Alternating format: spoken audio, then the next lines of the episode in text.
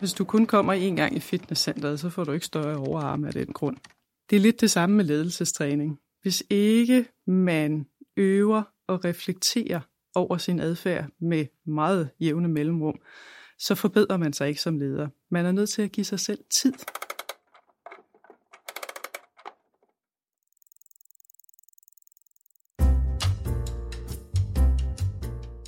Du lytter til Det Videnskabelige Kvarter.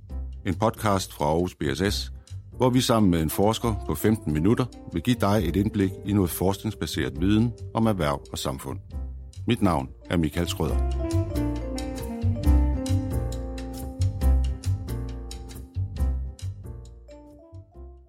Der bruges enorme summer på at sende ledere på ledelsestræning hvert eneste år. Det er ledere i private såvel som i offentlige organisationer.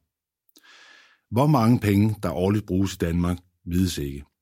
Men amerikanske forskere har anslået, at der i 2015 på verdensplan blev brugt i omegnen af 2,3 billioner kroner på at træne og uddanne medarbejdere og ledere. Det er 2.300 milliarder kroner. Det er lidt mere end det samlede danske bruttonationalprodukt, og det svarer faktisk til 60 storbæltsbroer i 2016-priser. Men hvad får de offentlige og de private arbejdsgivere så for de her mange penge? Er det investeringen værd, eller er det penge ud af vinduet? I dette afsnit af det videnskabelige kvarters podcastserie om, hvad er god ledelse, stiller vi skarpt på ledelsestræning. Hvorfor skal man som leder træne sin ledelse, og hvordan gør man det? Med i studiet i dag er lektor Anne Bøllingtoft fra Institut for Virksomhedsledelse på Aarhus BSS som udover at undervise og forske på instituttet, også har deltaget i det store ledelsesprojekt LEAP, ledelsesadfærd og performance, som blev afsluttet her ved årsskiftet. Desuden er Anne Bøllingtoft tilknyttet Kronprins Frederiks Center for Offentlig Ledelse som forsker. Anne Bøllingtoft, velkommen i det videnskabelige kvarter. Tak. I LEAP-projektet der afprøvede I effekten af at give ledere i både private og offentlige organisationer træning i ledelse. Hvad nåede I frem til? Først og fremmest kunne vi se, at de ledere, der modtog ledelsestræning, generelt blev opfattet som mere aktive i deres ledelse af deres medarbejdere efterfølgende. Derimod kunne vi se, at lederne i kontrolgruppen, og som altså ikke modtog ledelsestræning, blev opfattet som mindre aktive i deres ledelse, end da vi målte på dem inden projektets start. Vi vender tilbage med til, hvad er aktiv ledelse. Men kan man på den her baggrund sige, at ledelsestræning det kan betale sig? Nok ikke på baggrund af vores projekt alene. Men helt overordnet så viser den internationale forskning på tværs af forskellige typer effekter, såsom øget medarbejdermotivation, engagement og jobtilfredshed, at ledertræning faktisk kan gøre en positiv forskel. Men det er vigtigt, at man tilrettelægger og gennemfører ledelsestræningen rigtigt. Ellers så risikerer man, at investeringen er spildt. Og der er selvfølgelig mange måder at tilrettelægge ledelsestræning på. Men det vigtigste aspekt er at erkende, at der ikke findes nogen one-size-fits-all løsninger, når det kommer til ledelsestræning. Ledere er forskellige, medarbejdere er forskellige, arbejdspladser og de job, de udfører, er også forskellige. Så derfor arbejder vi som forskere ud fra det, vi kalder den situationsbestemte ledelsesteori. Det vil sige, at vi går ind og tager hensyn til, hvad er det for en type af virksomhed, hvad er det for en type af medarbejdere, lederen har, og hvad er det egentlig for en situation, lederen befinder sig i. Så for at ledertræning kan betale sig, så er det for eksempel vigtigt, at træning har fokus på at give lederne nogle overordnede kompetencer, som de kan bruge i forhold til den helt konkrete organisatoriske sammenhæng og situation, som de befinder sig i.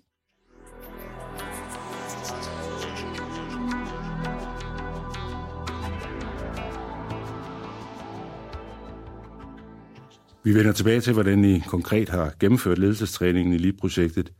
Men jeg vil egentlig gerne dvæle lidt ved den her situationsbestemte ledelsesteori, som du taler om. For sådan har det ikke altid været, kan jeg forstå. Nej, det har det ikke altid. Øhm, gennem tiderne har der været rigtig mange forskellige tilgange til forskning i ledelse. Man kan sige, at historisk set har tilgangen, både i ledelseslitteraturen og i praksis, været en tro på, en opfattelse af, at ledere besad nogle generelle karaktertræk, som faktisk gjorde dem decideret egnet til at være ledere. Det var nogle egenskaber, man var født med, snarere end det egentlig var noget, man havde tilegnet sig. Så derfor var ledelsestræning heller ikke noget, man beskæftigede sig ret meget med. Man kan sige, at det handlede egentlig mere om at udvælge de rigtige personer, end egentlig at udvikle lederne. Men man kunne også konstatere i forskellige studier efterfølgende, at selvom ledere havde nøjagtigt de samme karaktertræk, så var det jo ikke alle, der havde succes. Så omkring 1950'erne og op igennem 60'erne, så blev der i stedet for sat fokus på ledernes adfærd og adfærdsmønstre. Hvad er det egentlig for en adfærd, der karakteriserer den effektive leder? Men det viste sig også, øh, baseret på den type af studier, at man faktisk ikke kunne finde universelle virkninger af ledelsesadfærd på tværs af opgaver, medarbejdere og situationer. Og det førte til, at man i stedet for begyndte at fokusere på situationsbestemt ledelsesteori, og hvor man forlod tanken, ideen om, at der findes one-size-fits-all løsninger. Der er stadig bred enighed om, at sådan noget som karaktertræk, personlighed og adfærd selvfølgelig har en betydning, når vi snakker ledelse. Men vi er simpelthen nødt til at se på konteksten også. Så for at kunne træne ledere i at blive bedre ledere, så er det simpelthen nødvendigt at se på, hvad er det for en kontekst, lederen indgår i? Altså hvilken situation lederen befinder sig i i den daglige ledelse. Men det lyder næsten som om, at øh, hver enkelt leder skal have sin egen træner og sit helt egen træningsforløb. Øh, det lyder meget tungt og meget dyrt. Er det sådan? Øh, nej, det er ikke nødvendigvis sådan. Når vi ser på, hvilken kontekst lederen skal udøve sin ledelse i, så ser vi oftest på, hvilke rammebetingelser der er. Hvilke rammebetingelser lederen skal navigere under. Og det kan helt overordnet være, om der er tale om en offentlig eller en privat organisation. Der kan være meget stor forskel. Det kan også være en rammebetingelse, om træningen skal understøtte en eksisterende kontekst, eller om den skal understøtte en forandring, hvilket jo både private og offentlige organisationer gennemgår rigtig mange af. Rammebetingelserne kan også være forskellige, alt efter om man er leder i en stor eksportvirksomhed eller i en mindre produktionsvirksomhed, selvom det egentlig er inden for samme branche. Og endelig så kan man sige, at det er en rammebetingelse, hvilke kompetencer medarbejderne har i en organisation, og at lederen skal have blik for de forskellige kompetencer, der kan være blandt medarbejderne. Hvordan laver man et øh, træningsforløb, der, øh, der tager højde for så mange forskellige rammer og rammebetingelser? Det vigtigste er, at vi tager udgangspunkt i, at lederen skal udøve aktiv ledelse. Det vil sige, at lederen skal være synlig, aktiv og udøve synlig og aktiv ledelse af sine medarbejdere.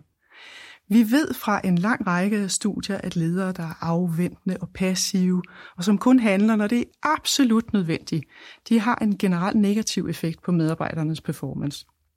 Så aktiv ledelse er helt essentielt.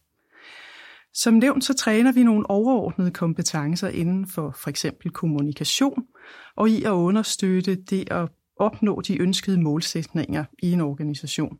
Og meningen er så, at lederne skal kunne modificere og tilrette de her kompetencer, sådan så de passer til lige netop deres egen organisation, deres egen kontekst og deres egne medarbejdere.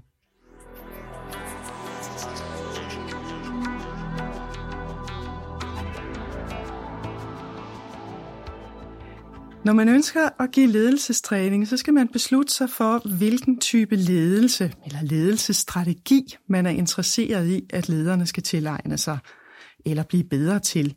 Det relaterer sig til selve indholdet af ledelsestræningen. Kan du give et uh, helt konkret eksempel på, uh, hvordan I har grebet et forløb an? Ja, det kan jeg. Undervejs så blev lederne præsenteret for en række forskellige kommunikationsværktøjer. Og man kan sige, uanset hvad der skal kommunikeres, om det er en vision eller det er et belønningssystem, så er der den fælles udfordring, at der ofte er en meget stor forskel mellem lederens intentioner med kommunikationen og det medarbejderne reelt opfatter af lederens kommunikation. Og det vil vi gerne illustrere for lederne. Så vi lod lederne gennemføre en øvelse, hvor de ud fra øh, et helt konkret eksempel på en vision ved transformationsledelse, en, øh, en målsætning ved transaktionsledelse, der skulle de definere et produkt, som der efterfølgende skulle bygges. Det her produkt, det skulle de tænke på, at det skulle kunne beskrives med ord eller en tegning. Og de skulle være opmærksomme på, at efterfølgende så skulle de bygge det med Lego-klodser. For at simulere ledernes egen kontekst, så havde vi en række regler og roller. En tredjedel af deltagerne blev tildelt rollen som direktør. En tredjedel blev tildelt rollen som mellemleder, mens resten af øh, deltagerne blev tildelt rollen som medarbejdere. Så delte vi dem ind i grupper. I hver gruppe var en direktør, en mellemleder og en eller to medarbejdere. Direktøren havde den rolle, som direktører ofte har, at de skal definere produktet. Herefter skulle direktøren kommunikere produktet og sammenhængen mellem visionen, målsætningen. Den skulle han kommunikere til mellemlederen. Herefter var det mellemlederens opgave at kommunikere produktet videre til medarbejderen, og hvordan visionen ligesom skulle implementeres i produktet. Det, der var spillereglerne, det var, at mellemlederen måtte ikke deltage i produktionen. Det var kun medarbejderen, der stod for produktionen. Medarbejderen skulle simpelthen alene implementere visionen i skabelsen af det her produkt, som fuldstændig som medarbejderne opfattede den, baseret på de instruktioner, man havde fået fra sin mellemleder. I transformationsledelsestræningen, så skulle lederne motivere medarbejderne gennem visionen. Mens i transaktionsledelsestræningen, så var øvelsen tilføjet et belønningssystem. Direktøren fik simpelthen øh, et sæt for at simulere virkelighedens verden, et sæt af guldkarameller, som man kunne tildele, og det var så den betingede belønning. Og direktøren kunne vælge at tildele de her øh, guldkarameller, enten på basis af resultater eller på basis af indsats. Det var helt op til direktøren selv. Afslutningsvis, når medarbejderen så var færdig med at bygge produktet, så skulle direktøren præsentere produktet for hele holdet. Og det var jo ikke altid det helt lignede det, direktøren egentlig havde forestillet sig at kommunikere videre til mellemlederen helt fra start af. Det gav sig afsæt for, at vi havde sådan en lang række af refleksions- og feedbackprocesser i forhold til, hvordan hver enkelt deltager, afhængig af deres rolle, egentlig havde oplevet den proces.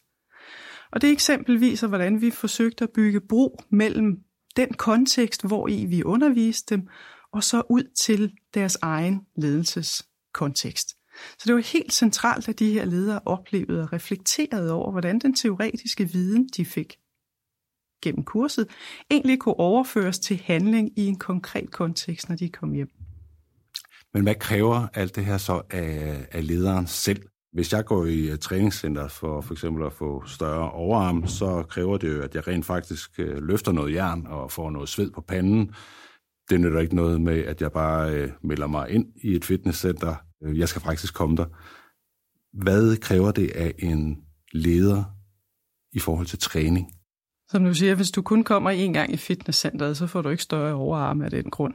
Det er lidt det samme med ledelsestræning. Hvis ikke man øver og reflekterer over sin adfærd med meget jævne mellemrum, så forbedrer man sig ikke som leder. Man er nødt til at give sig selv tid. Samtidig så skal man, øh, hvis vi snakker videre om fitnesscenteret, du skal også have lov til at gå i fitnesscenter. En leder skal også have lov til at øve og træne sin ledelse. Og der er det organisationens rolle og opgave at give lederen plads og tid til at træne sin ledelse og til at implementere noget af den nye viden, som lederen får med sig hjem. Anne Bøllingtoft, tusind tak, fordi du ville være med. Du har lyttet til Det Videnskabelige Kvarter, en podcast fra Aarhus BSS, hvor vi formidler forskningsbaseret viden om erhverv og samfund. I en række podcast sætter vi fokus på spørgsmålet, hvad er god ledelse, og du har netop lyttet til det tredje afsnit i denne serie.